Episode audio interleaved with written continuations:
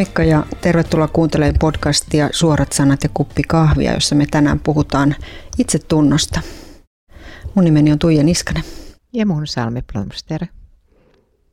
Ja mä vähän tutkin, että mitä se itsetunto oikein on ja mi- miten sitä määritellään, niin puhutaan myöskin oman arvon tunnosta, eli semmoisesta tietoisuudesta omasta arvosta tai itsekunnioitusta – Puhutaan myös itsensä hyväksymisestä ja omiin mahdollisuuksiin uskomisesta, myöskin silloin, kun ihminen epäonnistuu, niin niillä hetkillä myöskin.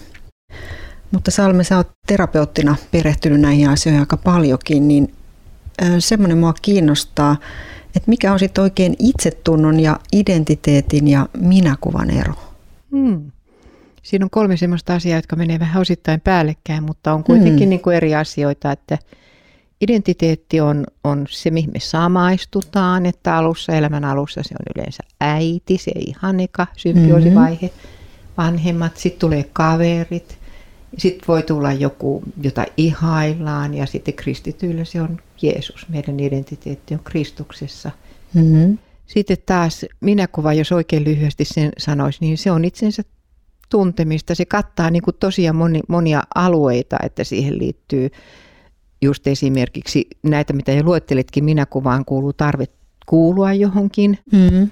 Sitten se, siinä on osana se, että tuntee itsensä arvokkaaksi ja sitten se on myöskin äh, semmoista osaamisen tuntua, että mä pystyn, mä osaan. Ja nämä, nämä menee aika paljon sitten itsetunnon kanssa päällekkäin. Että itsetunto on juuri sitä, että se voi olla hyvä tai huono siinä mielessä, että, että joko mä arvostan itseäni, minkälainen minäkuva mulla on – mm. minkälainen identiteetti mulla on. Ja sitten vielä tähän sekoittuu luonne ja temperamentti, jotka on synnynnäisiä, ja sitten persoonallisuus, joka rakentuu sen luonteen päälle. Sekin voi olla niin, että se on persoonallisuus voi olla sellainen, joka tukee näitä, tätä minäkuvaa itsetuntoa, tai sitten se mm. voi olla niin, että sulla on häiriö siinä jopa niin, että sulla on persoonallisuushäiriö. Mm. Eli nämä kaikki sekoittuu sitten vähän toisiinsa niin kuin langat vasussa, että niitä ei voi ihan noin yhtäkkiä erotellakaan. Kyllä.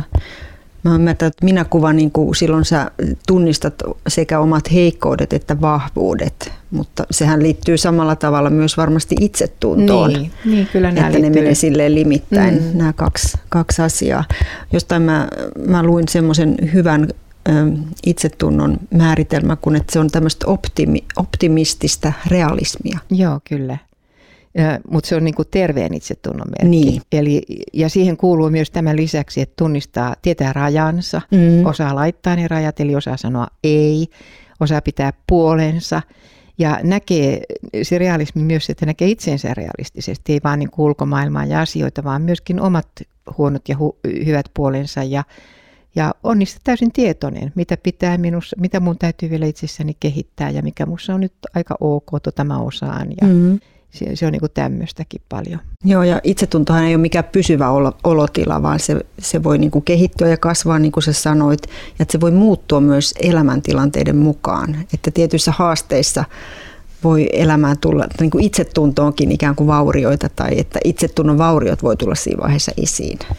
Joo, siis voi tulla sillä lailla, että tapahtuu jotain semmoista, joka, jossa tulee mitätöidiksi niin rankasti, että se tavallaan iskee hmm. sille itsetuntoalueelle. On tehty sellainen tutkimus, että itsetunto äh, olisi tämmöinen epävakaa tai muuttuva tuohon 30 ikävuoteen saakka ja, okay. ja sitten se alkaisi olla niin kuin yhtä ja samaa pötkyä lopussa, mutta mä en oikein usko siihen. Hmm. Se, näkee niin, että ihmisillä se on hyvin vaihteleva ja muuttuva pitkin elämän, mutta voi sanoa kyllä niin, että toisi, toiset on hmm. itse tunnoltaan terveempiä kuin toiset. Aivan. Alusta alkaen. Joo.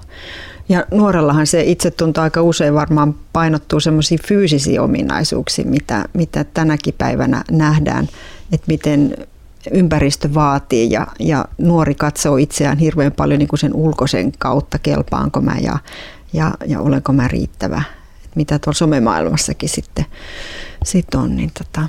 Joo, ja se on, se on nyt sitten sitä fyysistä suorittamista, mutta itsetunto voi, voi näkyä myös muussa suorittamisessa. Mm. Se voi näkyä sun henkisellä puolella, sielullisella puolella, miten sä siellä pärjäät. Ja, ja puhutaan egosta myöskin, mm. että, ja yleensä me ajatellaan sitä käsitystä silloin, kun me sanotaan, että jollakin on liian suuri ego, niin me ajatellaan, että se ajattelee itsestään liian paljon, mm. mitä se kuvittelee olevansa.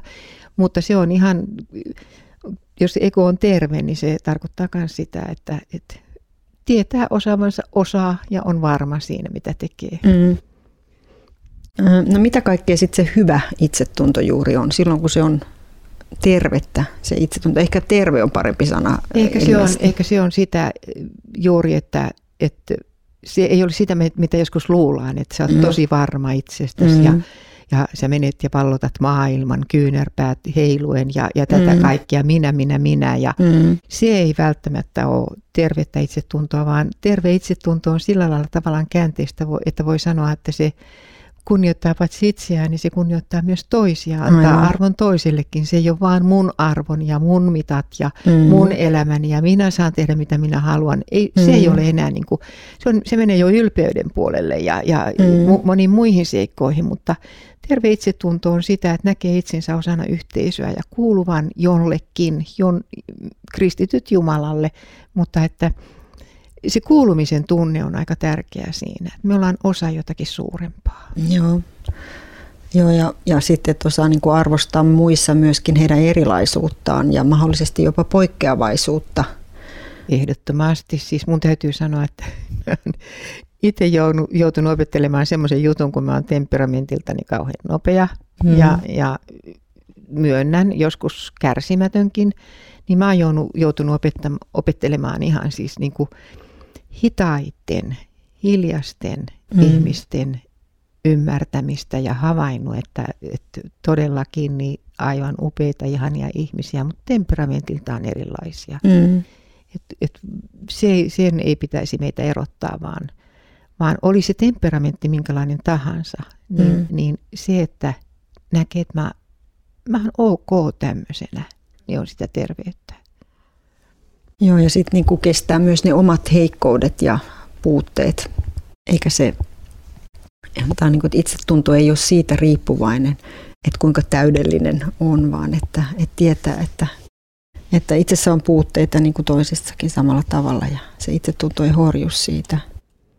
Niin ja itsetunto ei rakennu silloin suorituksista. Kyllä. Se, monet ajattelee niin, että, että tekemällä niin kuin tulee, jo, tulee tärkeäksi, mm. tulee joksikin. Mutta se on enemmän varsinkin niin kuin uskovilla, niin se on enemmän oleminen jossakin.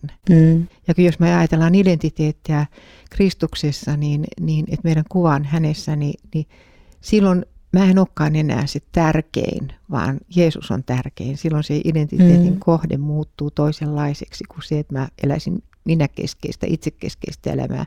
Mitä tämä aika individualistinen aika te- teettää näitä itsekeskeisiä ihmisiä. Voiko siinä olla niin kuin silloin, kun meillä on tämä hengellinen yhteys ja, ja niin kuin yhteys Jeesukseen, niin silloin me tiedetään olevamme hyväksyttyjä sellaisena kuin me ollaan, kun taas ihmisten kanssa me saatetaan pelätä sitä, että me ei riitetä eikä olla kelpaavia. Joo, ja silloin se tulee aika lähelle sitä, että ollaanko me rakastettuja mm. vai Se arvo, mm arvo riippuu osittain juuri siitä tunteesta, että kelpaanko mä. Mm. Ja silloin, silloin sellainen lapsi, joka, jota on ihasteltu pienenä, puhutaan terveestä narsismista, vaikka muista se on hullu käsite, narsismi mm. ei ole koskaan tervettä, mutta jos sen tulkitsee, niin se tarkoittaa sitä, että niin kuin viiteen, kuuteen ikävuoteen mennessä lapsi ihastellaan mm. siksi, mitä hän on, että ihana meidän pikkuprinsessa, mm. joka ei tarkoita rajattomuutta, mutta se tarkoittaa tämmöistä kannustamista, lohduttamista, tuke, tu, tukemista, että kyllä sä osaat ja mm. kyllä sä pärjäät. Ja monet, jotka on pärjännyt, sanoikin, että mua tuettiin lapsena ja isä tai äiti sanoi, että sä pystyt mihinkä vaan. Ja se on monta kertaa siellä hyvän itsetunnon takana, että on, on kannustettu. Jos on taas mitä töity, susta ei koskaan tule mitään, on, mm. on häväisty ja kaikkea tämmöistä, niin se on totta kai vaikuttanut sitten siihen, siihen minäkuvaan aika rankastikin. Kyllä.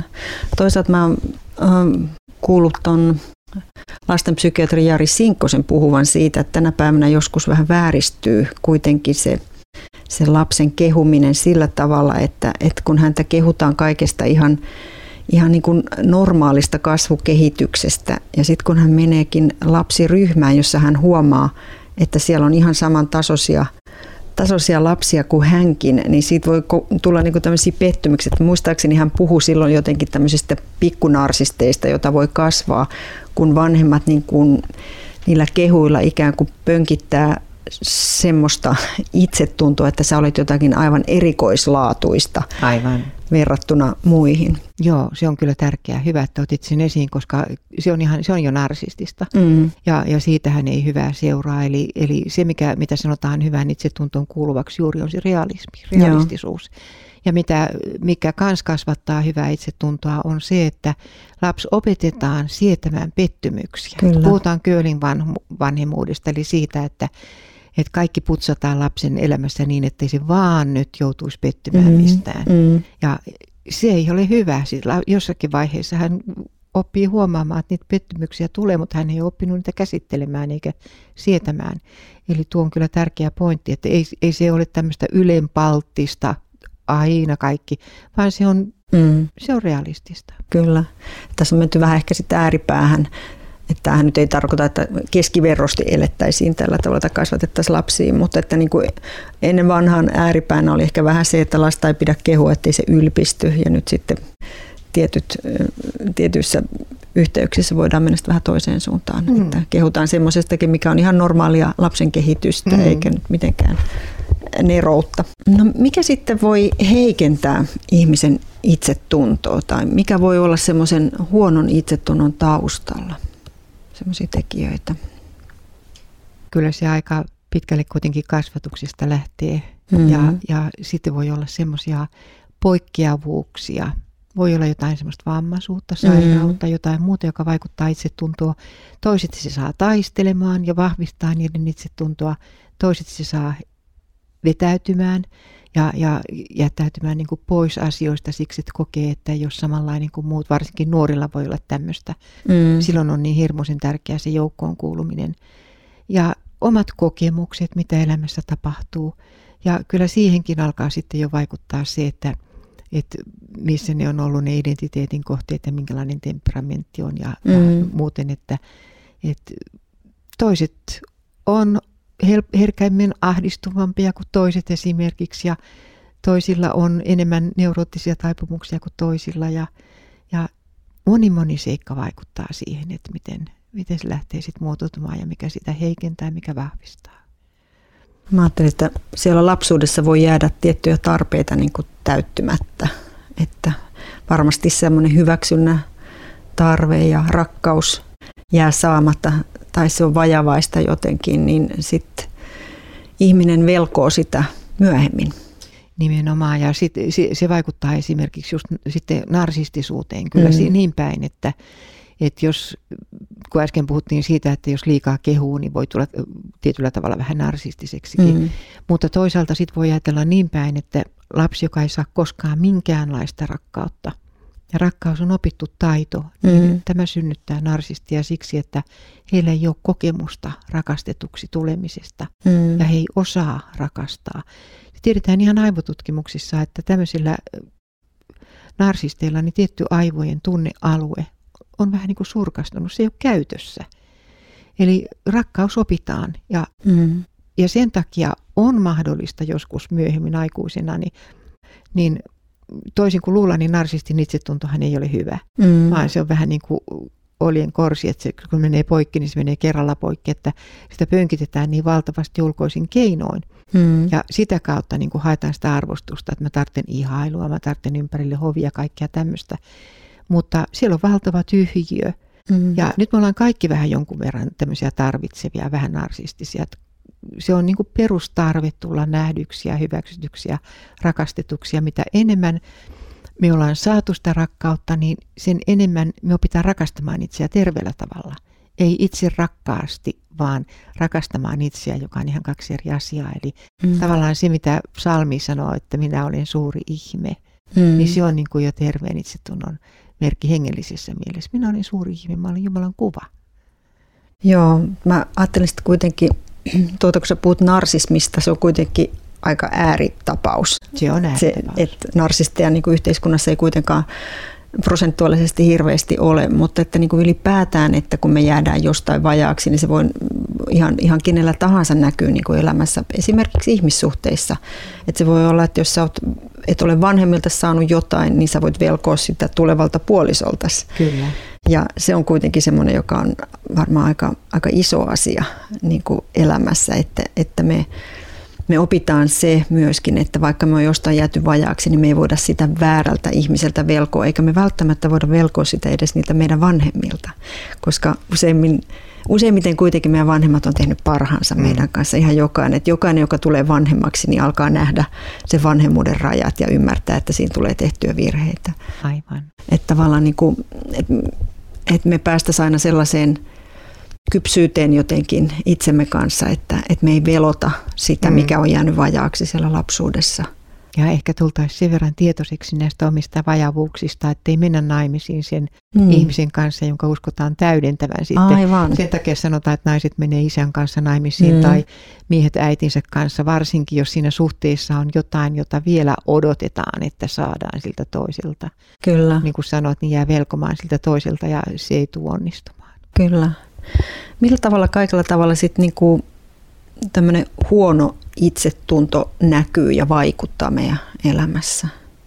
Mä luulen, että ihmisillä on siinä tosi monenlaisia rooleja, millä mm-hmm. se heikko itsetunto peitetään, että, että se voi näkyä ihan siis tiettynä tunnetiloina, masennuksina ja, ja ahdistuksina ja se voi näkyä vääränlaisena syyllisyytenä ja, mm-hmm.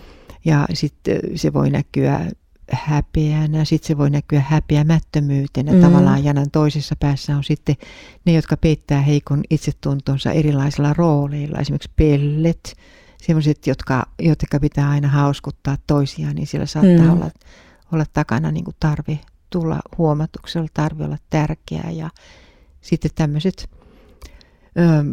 kontrolloivat mm. ja, ja monenlaiset tämmöiset roolit saa sitten sijaa siinä, kun suorittaminen, mielistely. Kaikki tämmöinen, joo, kyllä on semmoisia, joilla sitten paikataan sitä heikkoa itsetuntoa.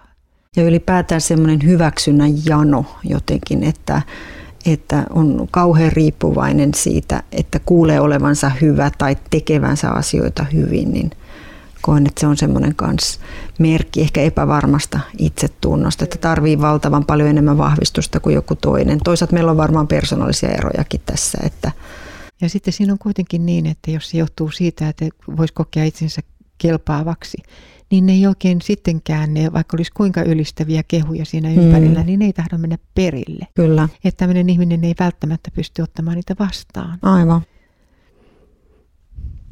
Eikö tähän liity sitten jollain tavalla myöskin tämä tämmöinen niin kuin identiteettiin, että sulla on joko sun oma identiteetti tai semmoinen omaksuttu identiteetti, jota tavallaan toinen ihminen tai toiset ihmiset ympärillä määrittää ja sä ohjaudut ulkoa Kyllä. käsin sen mukaan, mitä sä ajattelet, että susta odotetaan, sä ajattelet, mitä susta ajatellaan ja, ja toimit niin kuin siitä lähtien sen sijaan, että sä toimisit sen mukaan, mitä sinä haluat tehdä ja mikä, mikä tuo sulle tyydytystä tai on sun elämässä tärkeää.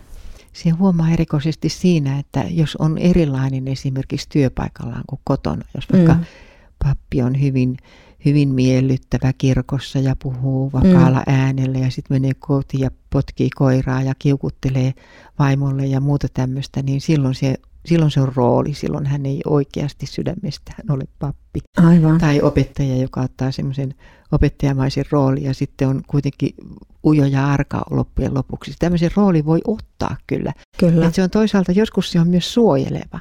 Mm. Että semmoisissa tapauksissa, että, että se, se antaa niin tietyt puitteet, miten toimia missäkin tilanteissa, niin se voi tuoda siihen epävarmuuteen turvallisuutta. Mm. Mitä sitten joskus puhutaan ihan suomalaisten itsetunnosta? Onko semmoinen olemassa? Onko meillä suomalaisille joku tietynlainen itsetunto? Että... Niin. Tämä on semmoinen, josta vähän ollaan eri mieltä. Mm. Ja on kuullut tosi monien sanovan, että ei suomalaiset ole mitään masentuvaisia tai tai ei suomalaiset ole mitään häpeä kansaa tai mm. mitään muuta, mutta semmoinen kanadalainen tutkija, se on kyllä nyt tosi vanha tutkimus, mutta semmoinen Oskuud on tehnyt tutkimuksia eri kansoista ja hän on nimennyt suomalaiset masennuksen ja kateuden kansakunnaksi. Ja mm. Kyllä kai ne jotenkin vieläkin, en, mä en nyt voi tietysti puhua ihan nuorista, mä en niin paljon tiedä sen ikäisiä, että onko se niin kuin muuttumassa, mutta kyllä mä niin työssäni näen edelleenkin tosi paljon semmoista häpeäpersoonallisuutta, jolla tarkoitan nyt sitä, että ihminen ei usko kelpaavansa. Mm. On kokee riittämättömyyttä ja kelpaamattomuutta. Ja, ja sitten toisaalta niin, niin se semmoinen ehkä vääränlainen kiltteys, mitä meille sitten opetetaan. Että mm. jos meillä joku alkaa tulla omaksi itsekseen, sanotaan, että on vaikka luontaisesti voimakas persoonallisuus, mm. niin niin hyvin usein kuulee, että mikä, mikä se kuvittelee olevansa. Siis puhutaan niin kuin, sekoitetaan vahvan, vahva ja kova persoonallisuus. Kova on eri kuin vahva. Ja sanotaan, että se on niin vahva, mm. kun tarkoitetaan tämmöistä vähän dominoivaa, mm. päällekkäypää. Mm. Vahva on hyvä, kova mm. on paha. Mm. Et me vähän yritetään kuitenkin vieläkin niin kuin mitätöidä semmoista vapautumista ja kasvua, jossa esimerkiksi hyvin näkyvät persoonallisuudet saisi olla sitä, mitä ne on. Joo, tämä on kyllä itsellä pistänyt silmään, että tota, edelleen on jotenkin sellainen ihanne, että kun sä olet hieman syrjään vetäytyvä, hyvin hillitty, niin sä olet jollain tavalla yhteiskuntakelpoisempi kuin sellainen, joka tulee esiin, joka tuo mielipiteitä esiin ja varsinkin, varsinkin kristittyjen joukossa, mm. niin ajatellaan, että se on nöyryyttä. Joo. Ja, ja silloin he, sekoitetaan esimerkiksi temperamentti ja nöyryys. Silloin, silloin voidaan kuvitella, että kaikki uujot ja introvertit on nöyriä. Aivan. Mutta ekstrovertit ei olekaan enää nöyriä, koska ne on suuna päänä saattavat olla jossakin kyllä. asiassa. Ja se, se on niin kuin, siinä menee vikaan. Kyllä, kyllä. No mitä sitten itsetunto ja identiteetti Kristuksessa? Mitä ajatuksia sulla siitä herää? Joo, ensimmäisenä tulee mieleen kyllä se, että se vaatii siis oikeasti nöyrtymistä ja, ja sillä lailla tervettä itsetuntoa, että jos mä haluan, että Kristus elää minussa, niin silloin mun täytyy myöskin tavallaan luopua itsestäni, siitä omasta tahtomisesta ja omasta egostani ja suostua siihen, että joku ohjaa mun elämää. Mm. Vaikka tämä on vähän sillä lailla paradoksi, että mun ei koskaan pidä antaa kenenkään ihmisen ohjata mun elämää, mm. eikä määritellä mun itsetuntoa, eikä sitä, miten mä käyttäydyn ja mitä mä puhun ja miten mä elän ja miten mä pukeudun. Mutta sitten kun me mennään taas hengen asio, hengellisiin asioihin, niin silloin, silloin me joudutaankin sen eteen, että, että hän, Jumala päättää, Jeesus mm. päättää. Tai tuo esiin, sanotaan niin, että ei, ei varsinaisesti sillä lailla päätä, että meillä olisi omaa tahtoa ollenkaan, mutta tuo esiin meidän todellisen minuuden, se mitä me ollaan naisina tai miehinä mm. ja mitä me ollaan hänessä. Voi sanoa, että hänen kauttaan me löydetään se todellinen minä, se mitä me ollaan.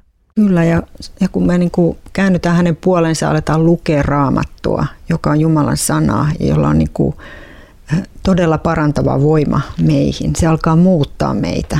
Et niin kuin se, mikä lumi ja sade, kun ne tuolta alas tulevat, niin ihan samalla tavalla Jumalan sana ei jätä niin kuin kastelematta ja ruokkimatta sitä maata, johon ne laskeutuu. Eli me aletaan muuttua, kun me luetaan sanaa ja me aletaan omaksua sitä identiteettiä. Tai että Jumala alkaa ikään kuin muuttaa meidän identiteettiä siihen, miksi hän on sen tarkoittanut tai mikä se on alun perin ollut.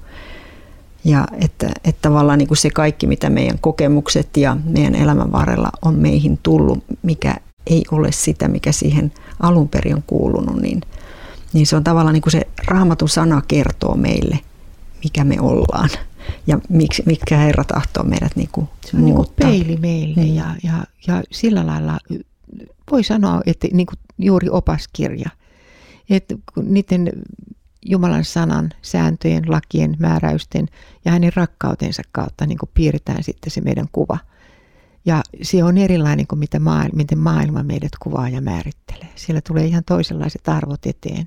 Se, mikä ei ole maailmassa mitään, niin se onkin sitten jotain Jumalan silmissä. Et se, on, se, on, se on itse asiassa valtavan mielenkiintoista myöskin.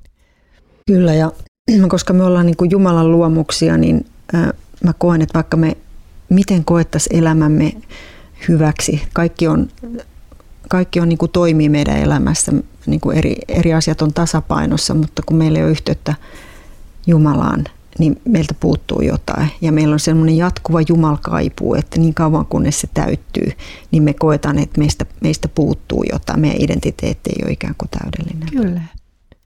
Mutta tämä voi olla vaikea semmoisen asian ihmisen ymmärtää, joka, joka ei ole uskossa, joka ei ole vielä saanut kokea sitä täyteyden tunnetta, mikä tulee Jeesuksen tuntemisesta. Semmoinen, joka ei ole vielä sitä kokenut, niin saattaa kokea vähän pelottavana tai alistavana mm. tai, tai vaikeanakin sen, että kun tämä päivä opettaa jotain ihan muuta, Kyllä. että saat mitä haluat ja Joo. tee mitä haluat ja sinä päätät yksin omasta elämästäsi. Kyllä, ja, ja jopa niin, että kuulin yhden naisen sanovan, joka sen olevansa kristitty, että hänen hänen tuota, äitinsä paras neuvo oli se, että aina tunteen viedä. No, se ei kyllä vie mihinkään hyvää. Niin silloin voi tulla sellainen tuntu, että apua, siellä riistetään kaikki hyvä. Kyllä. Mutta se on itse asiassa ihan päinvastoin. Se, silloin vasta tajuaa sen, mitä on puuttunut, kun uskaltaa antautua siihen, heittäytyä niin kuin siihen Jeesuksen varaan, ottaa hänet vastaan, niin silloin alkaa nähdä, voi sanoa, että saa uudet silmälasit kyllä silloin. Kyllä, ja tänä päivänä puhutaan siitä, että kuuntele itseäsi, luota itseesi. Joo. Sinä voit, kun sinä teet sitä ja tätä, Joo. ja luotat vain itseesi, niin sinä, sinä voit ja pärjäät. Ja mä ajattelen välillä, että, että se on surullista, koska mä en ainakaan itse, itseeni luottamalla jaksaisi yhtään mitään. Mutta että, että on joku suurempi voima. Meillä on Jeesus Kristus, johon me saadaan luottaa, joka antaa meille voiman kaikkeen, mitä me täällä elämässä ja tässä maailmassa kohdataan. Me ei koskaan tarvitse pelätä mitään ja me, me saadaan siinä luottamuksessa kulkea, niin se on, se on jotain niin paljon suurempaa, että sitä toivoisi ihan jokaiselle kuulijallekin. Ja sehän on ihan miellyttävän ihanaa silläkin tavalla, että jos on vaikka se alku siinä elämässä mennyt hukkaan ja jotain jää mm. vaille, ja vanhempiaan, niiltä nyt ei voi enää velkoa yhtään mm. mitään, täytyy ottaa vastuu omasta elämästä, niin niin Jumala voi ajatella, että Jumala on isä ja äiti. Hän antaa siis, kantaa meitä aikuisinakin ja vie päätökseen sen työn, mitä, mitä hän on meissä alkanut. Ja korjaa sen, mikä on meissä mennyt rikki. Niin. Senkin hän, niin. hän kykenee tekemään, että kun me vaan lähdetään siihen mukaan. Niin. Mut kiitos Salme tästä juttuhetkestä tänään ja kiitos kuulija, kun sä olit mukana, niin seuraavaan kertaan. Moi moi. Moi moi.